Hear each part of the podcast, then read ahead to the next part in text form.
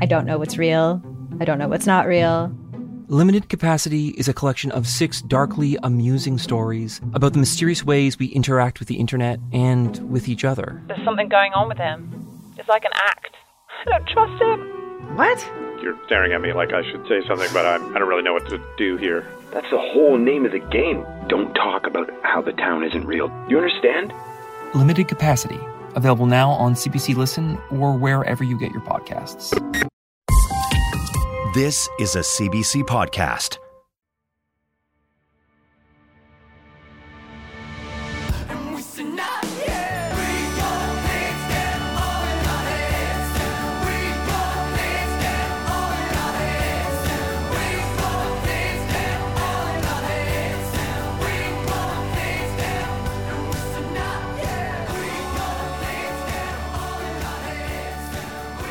Well, this is going to be really interesting. Um, you know, in what seven years? We've been doing this for seven years now, and uh, It's true. I think I uh, honestly, I think like what sort of kickstarted one of the one of the pillars that kickstarted this entire podcast was the was the element of like empowering people who live with illness to um, to kind of like see what they are currently dealing with and utilize that in their life to kind of um, push forward, you know, advocate for themselves, um, uh, feel like they have control over their over their health care, um, to give essentially give patients a voice. And uh, that's kind of a, like a pillar that we've we've stood by since the very beginning of the show um, which is why I'm very excited to to be speaking with Aicha Diallo from the Patient Empowerment Network. Uh, Aicha is the senior director of programs there, and Aicha uh, has been leading community awareness efforts and improving life sustaining behaviors as a public health practitioner for over 11 years through program planning, implementation, and evaluation. And today, uh, Aicha has joined us to talk to us about PEN also known as the Patient Empowerment Network, and what uh, PEN's mission is, what they're up to, um, as it very much aligns with kind of the stuff that we've been like just naturally kind of falling Mhm. into with the conversations that we've had over the years. So, Aicha, thank you so much for taking time out of your schedule to sit down with us uh, and give us a bit of insight into PEN. Of course, absolutely. Well, thank you so much for having me. It's a pleasure to be here. And thank you for this incredible introduction. I'm Aicha Diallo. I am here to represent the Patient Empowerment Network. PEN is a fantastic organization. We are a virtual operating nonprofit organization. We are US based.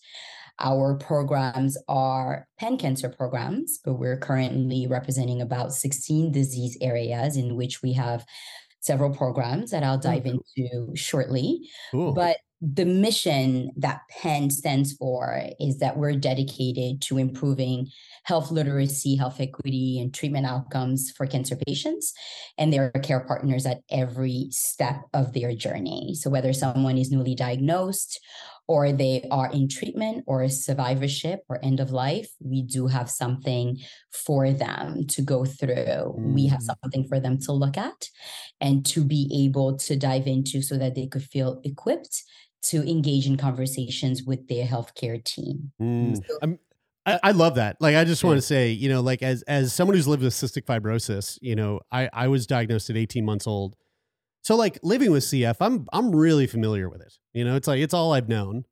Um, and even with that, you know, over the years, having conversations with my healthcare providers, there have been moments where I feel like I don't know what the fuck I'm talking about. I don't know what they're fucking talking Mm. about. Like, I just feel so you know at a loss for like the the ways to to engage in conversation Exactly. and so that's with someone who's like you know like as someone who's who who feels like i have a very good grasp No on one's got more. ex- Like few people have more experience than you. yeah exactly right and so like i'm going into those scenarios going ah, i feel a bit lost i can't even imagine how it must feel for someone who you know hasn't been ingrained in the medical s- system uh, pretty much like at all their entire life. All of a sudden, you're 35, you get a, a breast cancer diagnosis, your whole life gets flipped upside down. Not only are you dealing with the the trauma of, of a diagnosis like that, you're dealing with the the social aspects of it. You're dealing with like your your own identity aspects of it, and then on top of that you're you're just kind of like thrust into the system where the conversations that you are inevitably going to be having are are highly overwhelming. You know it's like you, you almost dissociate because it's just so much information. So to know that uh, pen is out there like providing resources for this kind of empowerment is so radical like i, I think it's i think it's really really cool Mhm. um be, before we get into it a little further, there there is one. This is like kind of a side thing that has nothing to do with anything, but it does have to do with you, Aicha. Uh, you have two um, post nominals on your name here, MPH and CHES. I love. We love post nominals, mostly because there's only a few we know, and so when we find new ones, I'm like, what are these? What is a what is an MPH and what is a CHES? Yes, MPH is Masters of Public Health, and CHES is Certified Health Education Specialist. Cool. Right on, I like on. that. How do you get how do you get a CHES?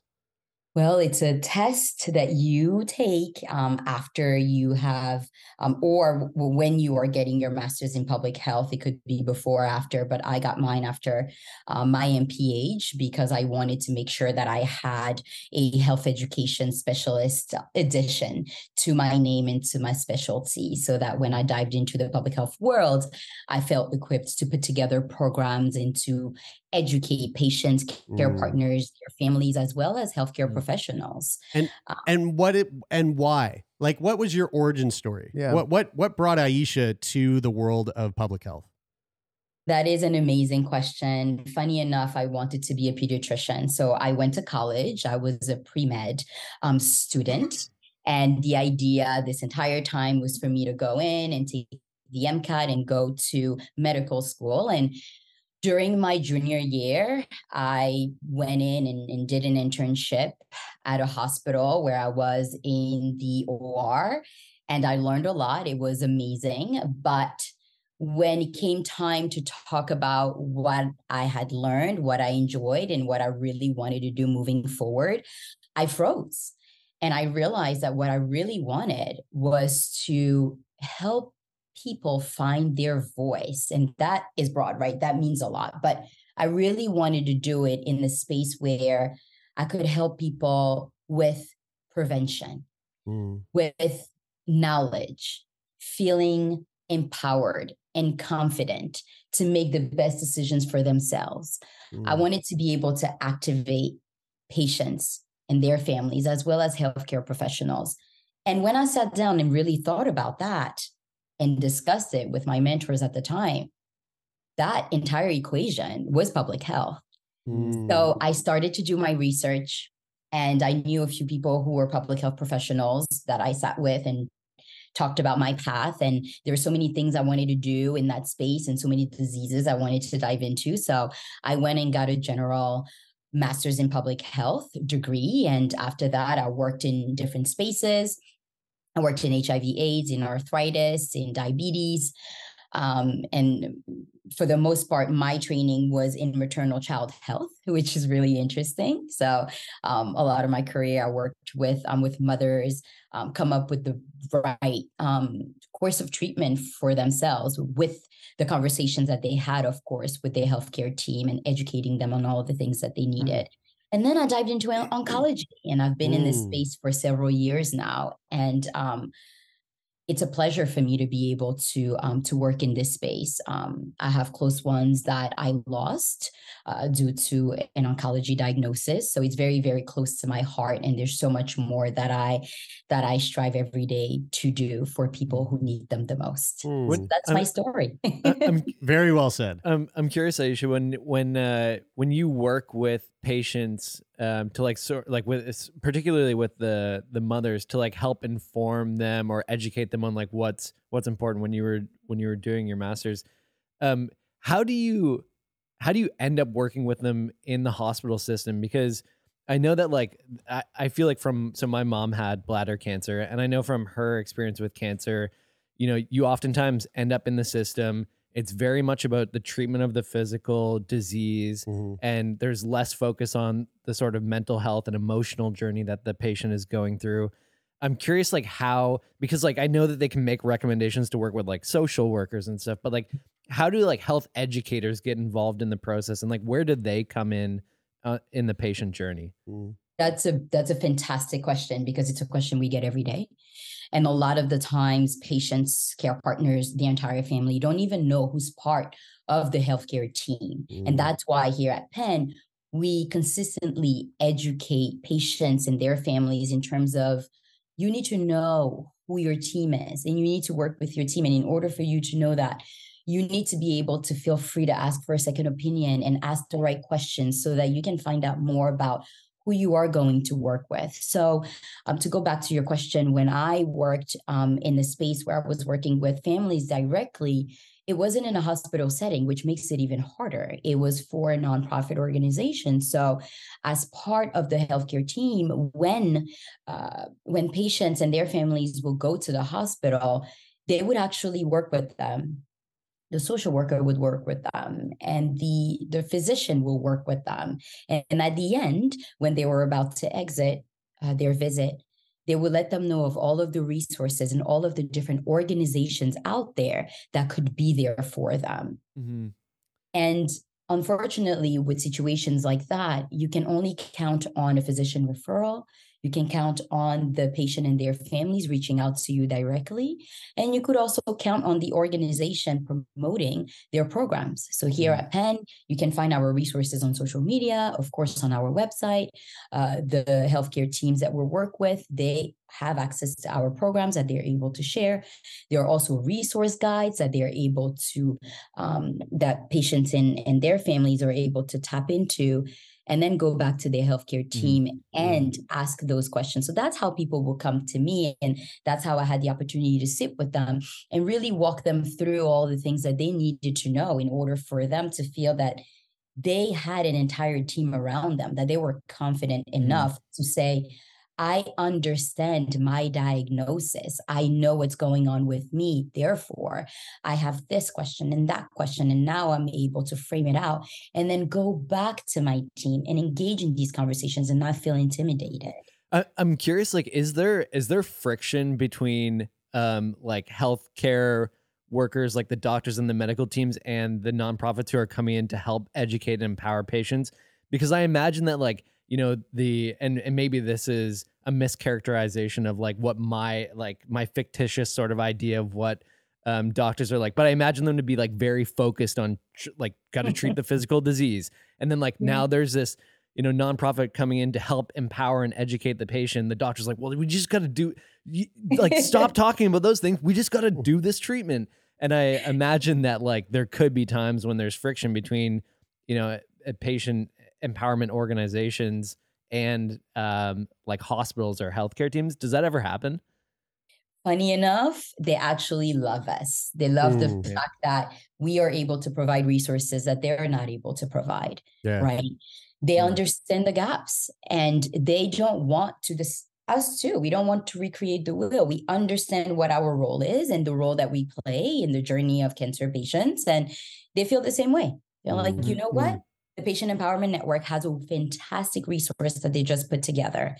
I will connect you with this. Take a look at this webinar. Take a look at this animated Yeah. video, this resource guide. Go on their website and um, volunteer for this organization. So there's so mm. many ways that they could actually that we could make their job a lot easier, right? Yeah, because I'm sure they're having patients like ask them all the time, like, "What do I do? Who do, where do I go?" And they're like, before you guys are like, "Fuck, I don't know." Like, I- that's not like I. I wish I could help you, but I don't know. now That's you guys come along and they go, "Okay, here, just go here. This is like a great place. You're make my job easier." You know, like everybody kind of wins. and it will complement each other, right? Because at the end of the day, we have the same goal. We want the patients to be well. we want them to engage in the right treatment course for them. We Mm. want their outcomes to be fantastic at the end of the day. So Yeah. How do you like? I I, I am coming from this question from the.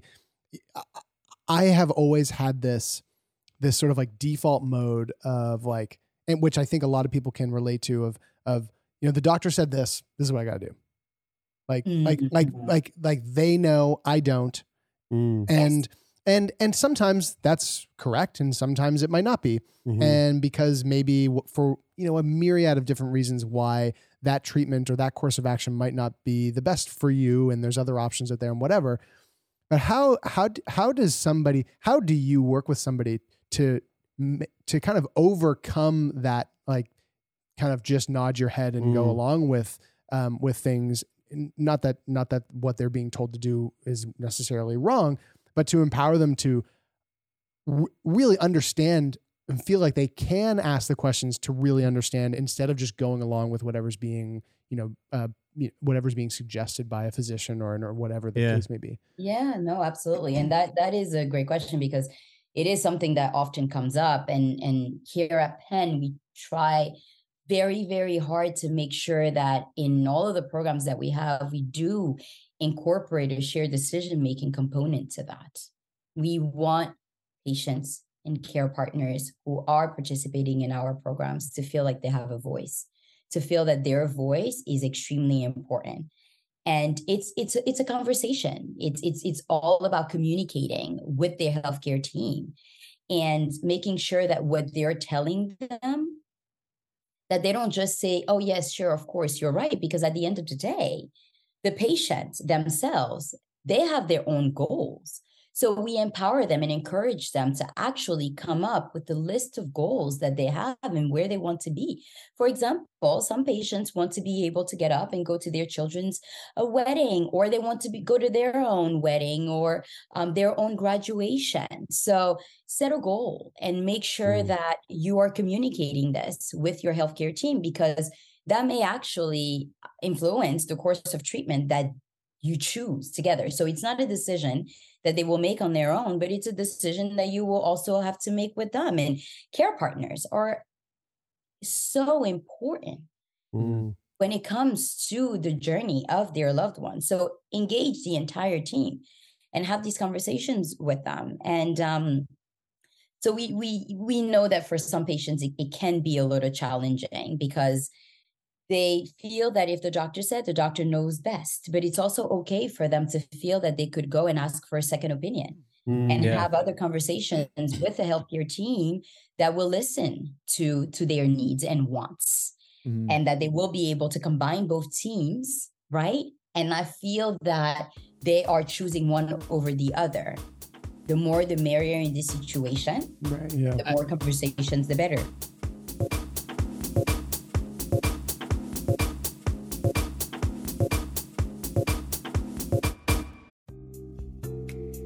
Are you tired of hearing the same old wellness advice? It's time to dig deeper and listen to America Dissected from Crooked Media, the podcast that's cutting into the science, culture, and policy that shapes our health. From doctors fighting for their rights to the surprising truths about sunscreen, America Dissected dives deep into the state of health. Tune in every Tuesday for new episodes of America Dissected, available on all major podcast platforms. I, I like the um that idea of of setting that goal that seems so important. I know when my mom had her cancer diagnosis, the the interesting thing that I didn't realize before um being so close to her experience and going through the, her treatment was that you know she did have so she was basically presented with like three options for surgeries and there was a variance in like how Oh, yeah, right. invasive the surgery was Mm. and you know the success of the outcome and like one you know one situation was like very invasive but could yield the best results and one was less invasive but might not be as good and so there's but like the at the end of the day the decision was hers and and, And i was all so three of those are hard decisions, right and like right? and, and i was i was surprised with like the fact that like the doctor was basically like It's up to here you. are your options Yeah. you know choose what's best for you Yes. And- And, yeah. Yeah, and like it was incredibly overwhelming for my mom. Though to the doctor's credit, um, the there basically there was three options. One one was most intense, one was least intense, one was sort of in the middle. But the one in the middle was very unco- a very uncommon procedure, and the the the surgeon was like he was like I'll I can do this, I can do this, and I would recommend this one, but. Mm-hmm. Here are the three options, and here are the pros and cons. How did so- she go about making the decision? I think she Like, trusted. like, did you get? Did you guys? Did you and her have a conversation? We spoke about it, and she also um, met Nice. with a guy who had had Oh yeah, okay. the yeah. like most intense surgery, Great. and and had a conversation with him, and so like she felt empowered in making the decision. But Mm-hmm. the thing that made her personally feel most secure was the fact that the doctor was like, I can do this Right. one that is Yeah. Yes, uncommon and and it confident about will I feel confident that I can do it successfully. Right. And like to his credit, he did an amazing job. And I remember my mom made a made a she told me about this comment that another doctor, so this surgeon who did her operation, he moved away, which my mom was devastated after the fact. Um, but her new doctor, who is was rev- like reassessing the the surgery a couple years later, was like, "Wow, this is like textbook amazing. Like this mm. guy really did an incredible job, and it, it's very uncommon to see that Huh, that type cool. of surgery. But it was cool to know that like he was like, I can do this. I'll fucking nail it. Yeah. And you know, Yeah. but like here, but at the same time, here are all your other options. Right, Um, but right. like the the trauma emotionally of making that decision for my mom. Oh, was- absolutely. It's it was intense. difficult. And and and I definitely applaud your mom for um taking that um taking the power, right? To say, okay, I'm going to look at this. I'm going to have a conversation with my son and I'm going to talk to someone who has gone Mm. through si- similar experiences. And Mhm. um we also encourage that here. We do have a fantastic team that we call empowerment leads. They are volunteers to PEN, and they pretty much put together content for us. They write blogs, they share their stories, they're able to connect with other patients who are going through similar challenges. And um, we are actually able to incorporate their work in the different disease areas that we have. So we have an empowerment lead in almost all of the disease areas that we cover. So I think it's really important to be able to talk to people who are um, going through a similar situation, who could really talk about their their experience as well. Mm. And with going back to the goals, if you do have those set goals as you're having these conversations with all the people around you that you feel like you you you do trust before you make your decision, it also helps, right? Because if you say that you want to be able to take a trip, for example, in six months, that will determine which one you will go with versus another one. And of course, um, in terms of medical advice, that is something that uh, with your mom, when her doctor said, I can do this and this will be a successful surgery, that of course, what we do is we provide education. We're able to activate the patients and their families so that they could um, ask the right questions and engage in the right conversations with the healthcare team. But the Mm. decision at the end of the day is the patient's decision. But the healthcare team can also say, um, I think that based on what I heard, based on all the questions that you've asked, and based on your goals, this will be the right course of treatment for you. Mm. So Mhm. you can decide what you want to do, but this is what I, I it, it, So- it probably feels like uh, it's it's a lot of stress in in having the ultimate and final say, but it also is probably the the- the better result in the end too, right? Like that, Yeah. like overcoming the stress and right? feeling like you have the Mhm. power to Yeah. make that the final decision, even though there's the weight of it on your shoulders. It's probably better that it's that way than like just being told, "Do this." Yeah. Mhm. And and Absolutely. And Oh, to that ahead. to, to that point, like, and I I think you you kind of I think you sort of answered this in what you just said in terms of like that ultimately ultimately it's about it's about it's just it's about education. It's about edu- educating somebody so that they are equipped to make the best decision possible um, for for them.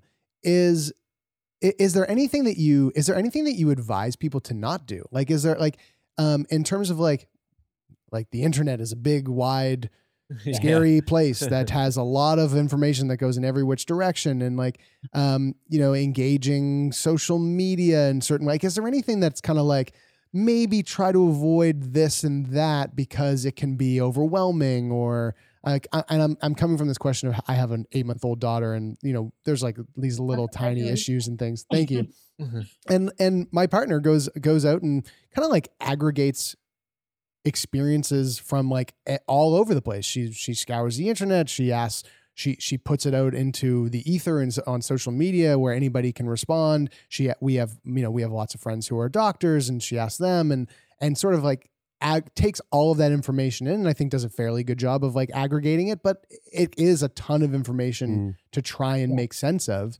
um, and it can very quickly get overwhelming. Yes, I I I agree. I think that um I think it's very important to be informed and to gather as much information as possible. Now, the question is where are you gathering the information from Mm. and what are you looking at? So, what we do advise people is to make sure that they are gaining and getting their resources from um, appropriate sources, that you are finding organizations that um, you can trust because you looked at the work that they do, you paid attention to their programs, you participated in them um, you or you've had conversations with them or someone who works there or someone shared their story and you actually it resonated with you and you can feel that okay this is something that i can utilize or it's something i heard and it will be important for me to take this information and go along with that. So i think it is very very important to to access resources that are that are credible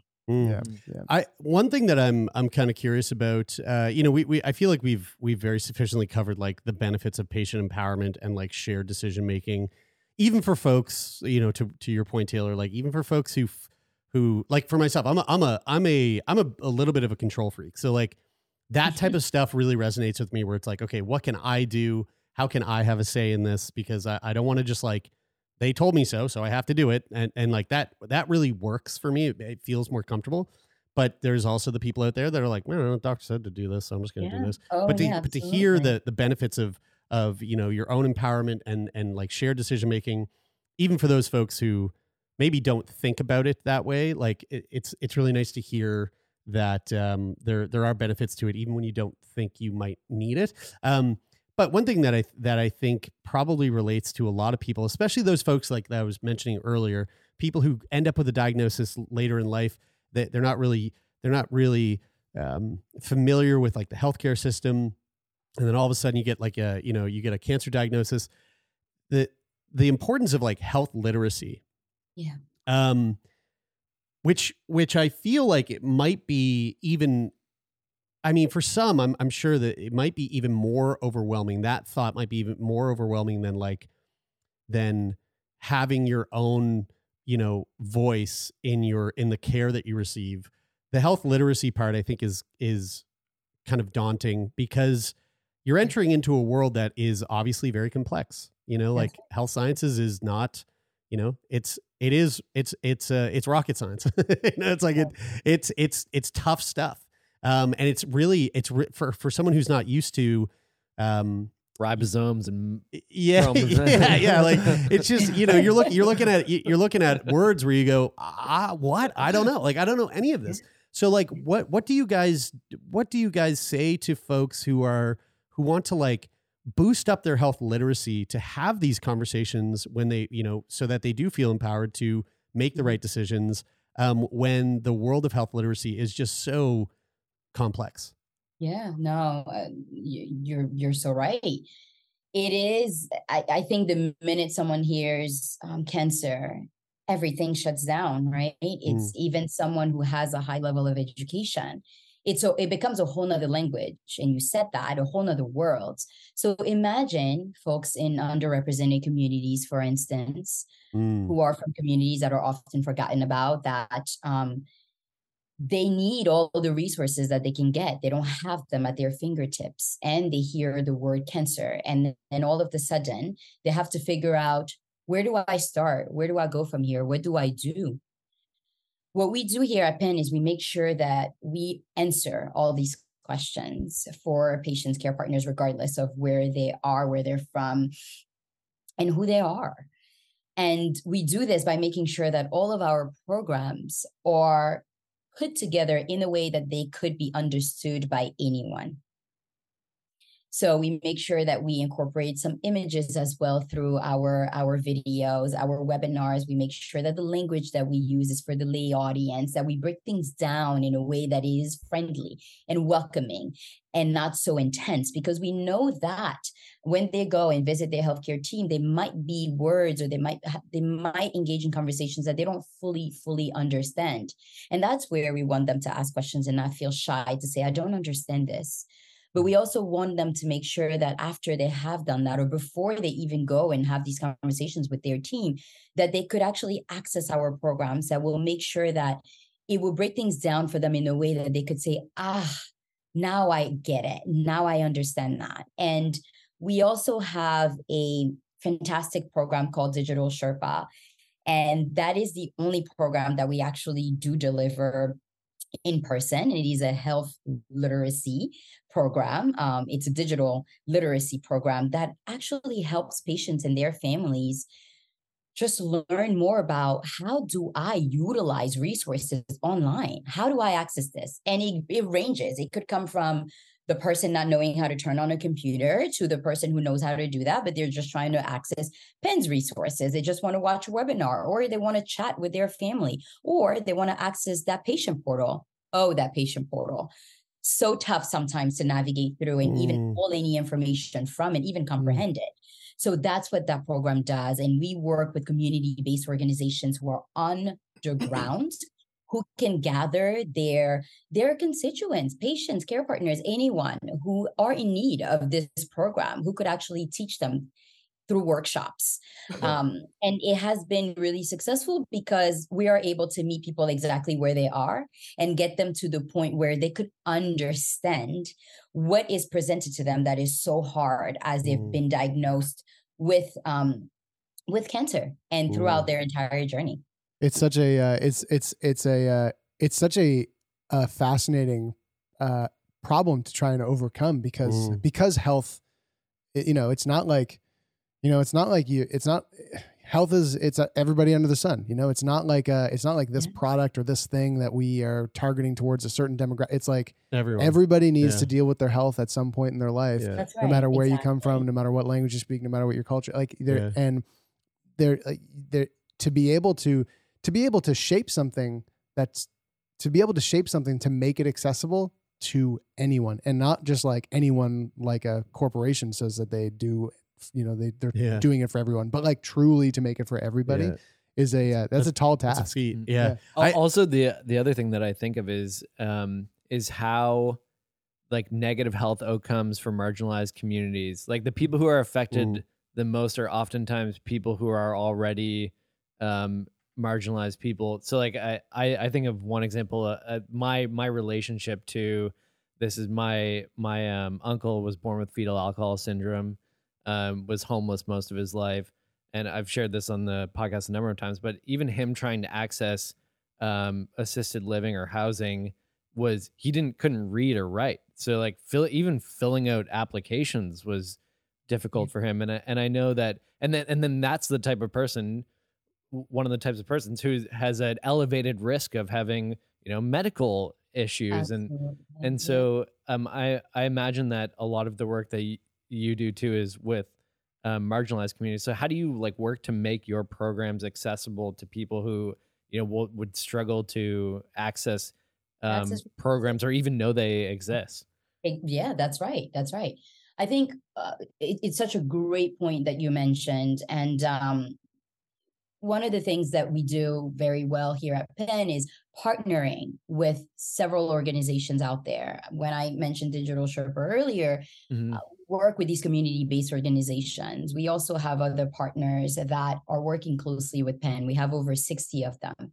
And a lot of them have their own mission, and a lot of them work very closely with individuals who are, again, on the ground, who are going through um, challenges that we on our end may not be able to tap into. We may not know them, they may not know that we exist. So we make sure that our programs are extended to them and that they become available. So even if they want to put together um, to bring their teams together and show a webinar that we have um, that tailors to them, they're able to do that as well.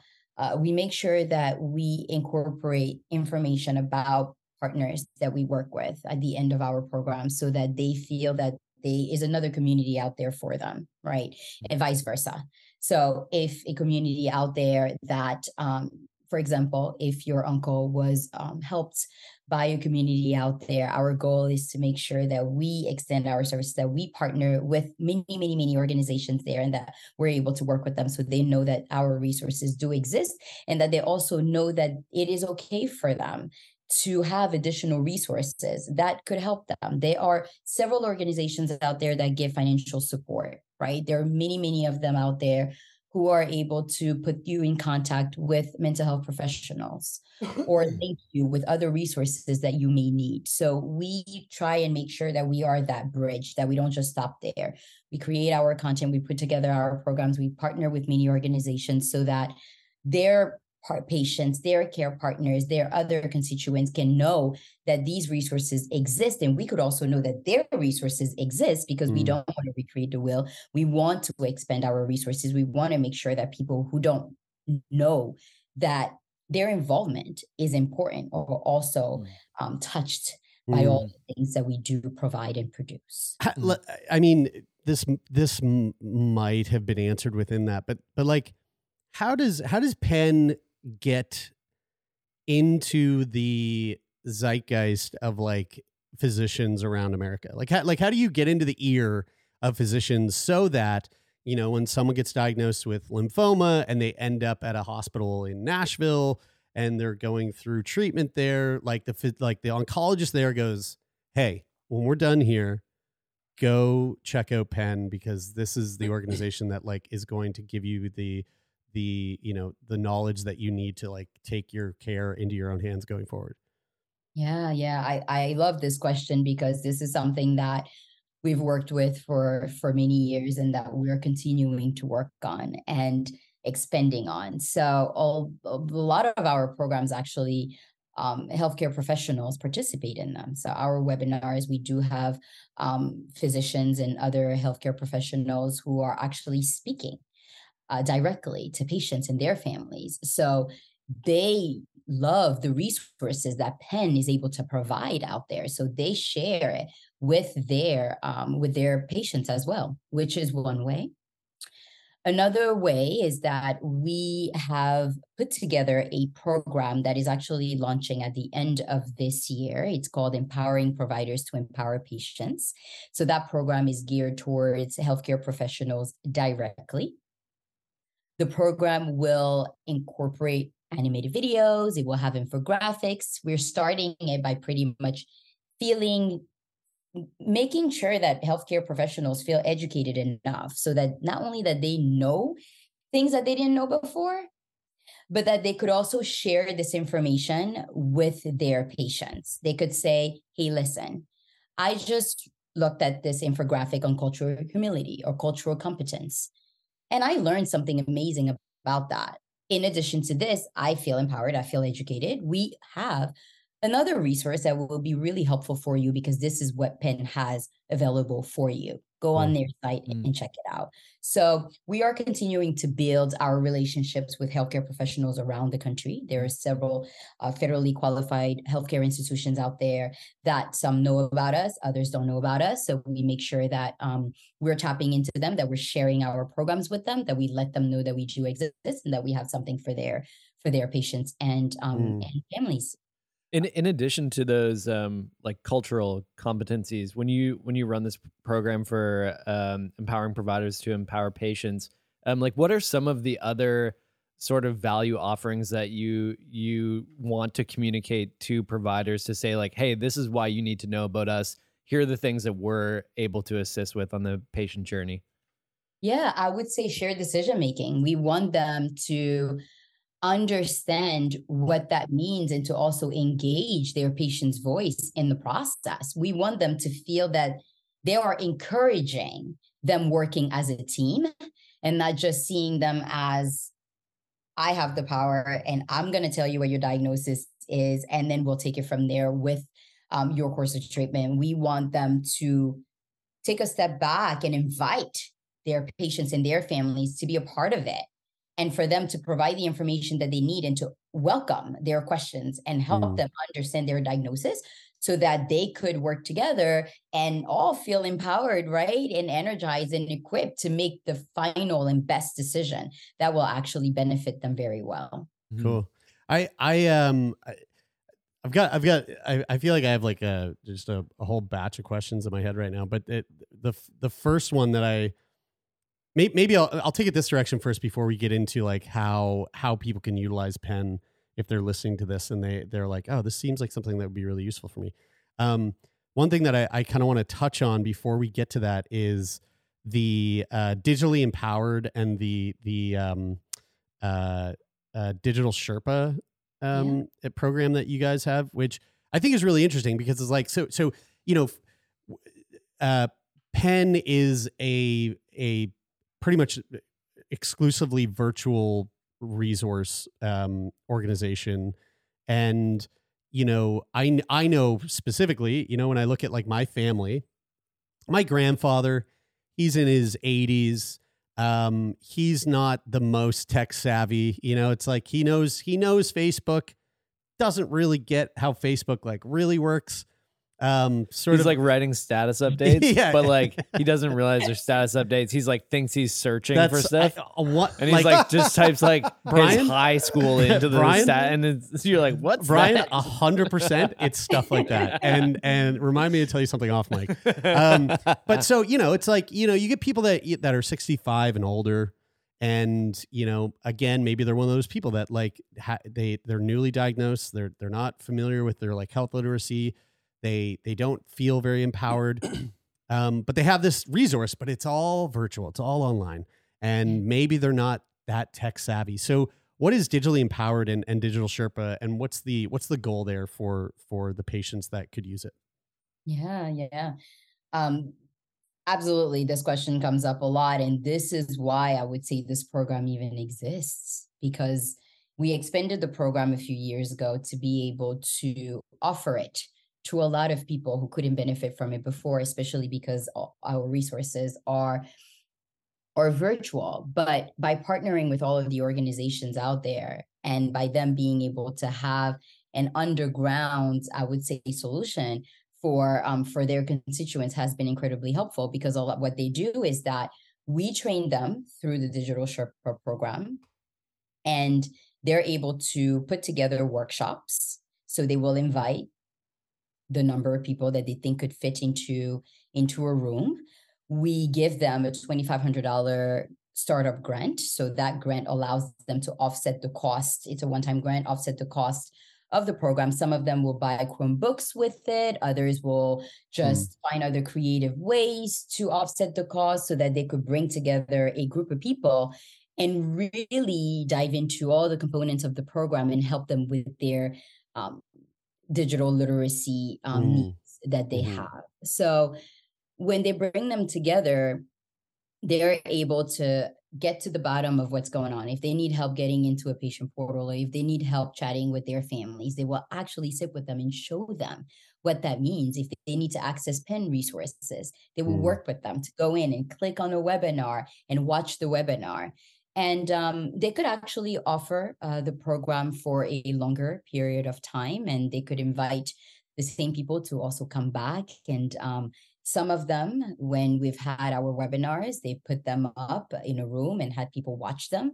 So there's so many ways for um, our virtual programs to actually be seen out there in communities where, um, in general, they wouldn't be able to do that. So this program really does um, a lot of wonders. So, so essentially, you're like training facilitators from other organizations on the ground to like have people come in in person and learn how to use the computer Exactly. and access all the resources that Isn't that are available for you. Yeah, it's really It's cool. awesome. It's- I mean, it's mean, like- such a great idea. It's like I I, I urged my dad to go to do like a uh one of those things at Apple.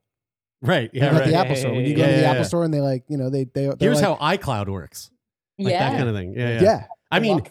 I could use that. I iCloud mean, is iCloud is confusing. so confusing. It's more like it's more like here's how to access your email on your phone. yeah, it's it, it's yeah, it's far more basic. It's far more basic than that, and, and it's Yeah, like and yeah, yeah. and it's like you know, 'cause my dad types with his index fingers, Right, You know, right. so like Yeah, he he needs he like he can use like he would he would be very much in the and he knows how to play sports bets. Like he's he's he's he's he's good at placing sports bets and uh and checking his Uh, email. So with, with all that, Sherpa would do, would do just that, right? Yeah. Like I have no idea how to Uh. access my ports or how to turn anything on.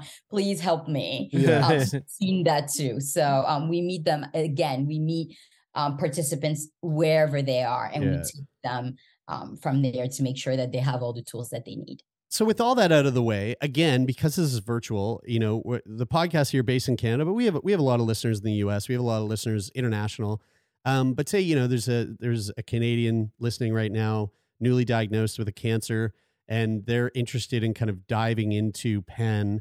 Um, how does it work? Like what what would be you know if someone wanted to to utilize these resources, what do they do? Where do they go? Yeah, yeah. Brilliant question. Go to powerfulpatients.org, um, the Patient Empowerment um, Network's website. Go in. The great thing is that our website is broken down into disease specifics. So, uh, where you are, we meet you right there. You can click on the specific disease that you have. Once you get there, you will see that we are using uh, what we call the patient uh, we, we call them a patient empowerment um, framework. And what that does is that it breaks down the journey of the patient in a way that is structured. It makes sense. So if you're newly diagnosed, you could just click on that. If you're looking for information about treatment and clinical trials, you can click on that as well.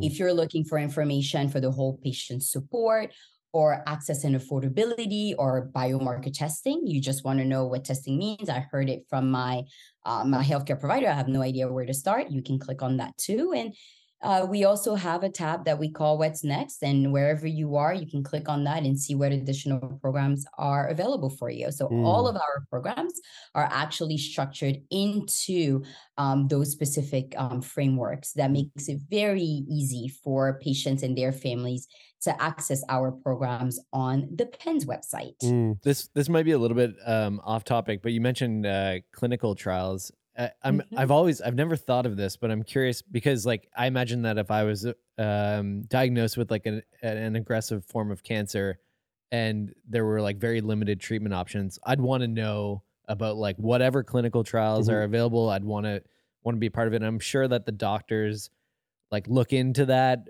but like obviously the person who's most invested in your healthcare is you. And so like do you actually have a list of of clinical trials that are available or is it just more about like how clinical trials work and like where you can learn more about it? Yeah, it's how clinical trials work. It's it's education. Um, Okay. So this year we did focus a lot on clinical trials. So through our Paths to Empowerment framework, we do actually have a dedicated section for treatment and clinical trials.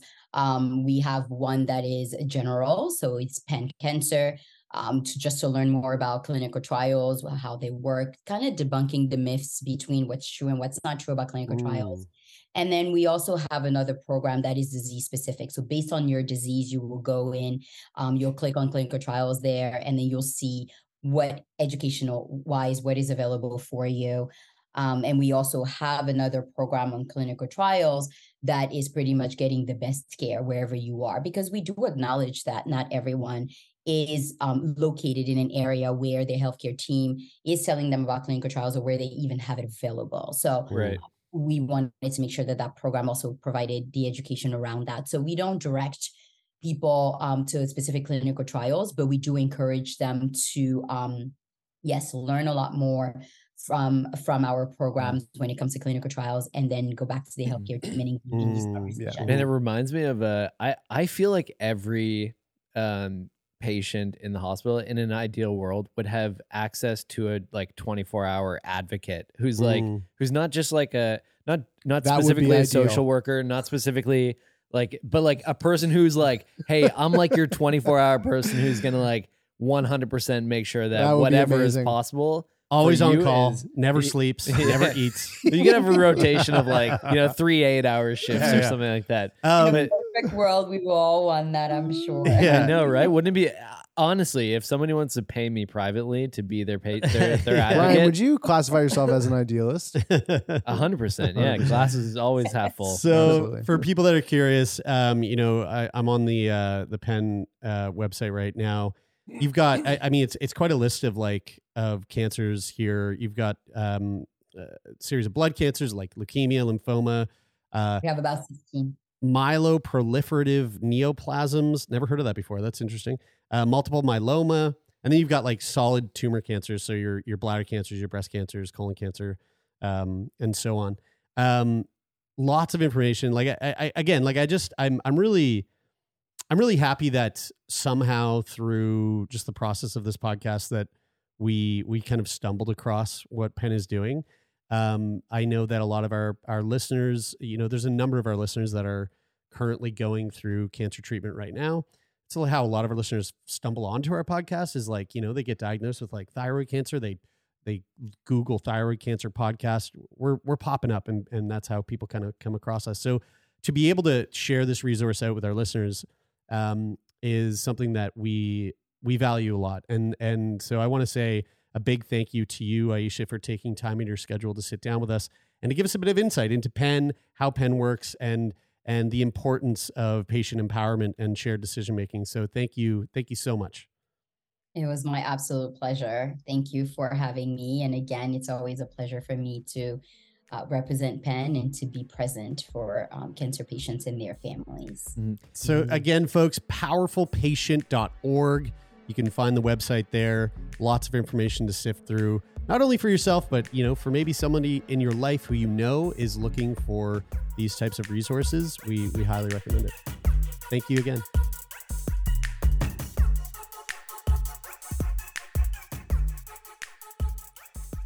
That is it for this week's edition of Routine Checkup. Thank you so much for tuning in, folks. It means the world to us. And if you'd like to continue listening to the podcast, you can do that right here on Mondays, Wednesdays, and Fridays. And of course, if you want to support the podcast further, you can leave us a rating and review on Apple Podcasts, or you can simply rate the podcast on your Spotify mobile app. And uh, even better than that, why don't you tell someone that you know? Tell someone that you love, tell someone that you don't know that you listen to Sick Boy Podcast and recommend it to them because we always love those extra ears. The podcast is produced and hosted by myself, Jeremie Saunders, Brian Stever, and Taylor MacGillivary. The podcast is managed by Jeffrey Lonis at Talent Bureau. The theme music for today's episode comes from Rich Aucoin. Thanks again, folks. Hope you enjoyed it, and we'll be back next week. That's it for now. My name is Jeremie, and this is Sick.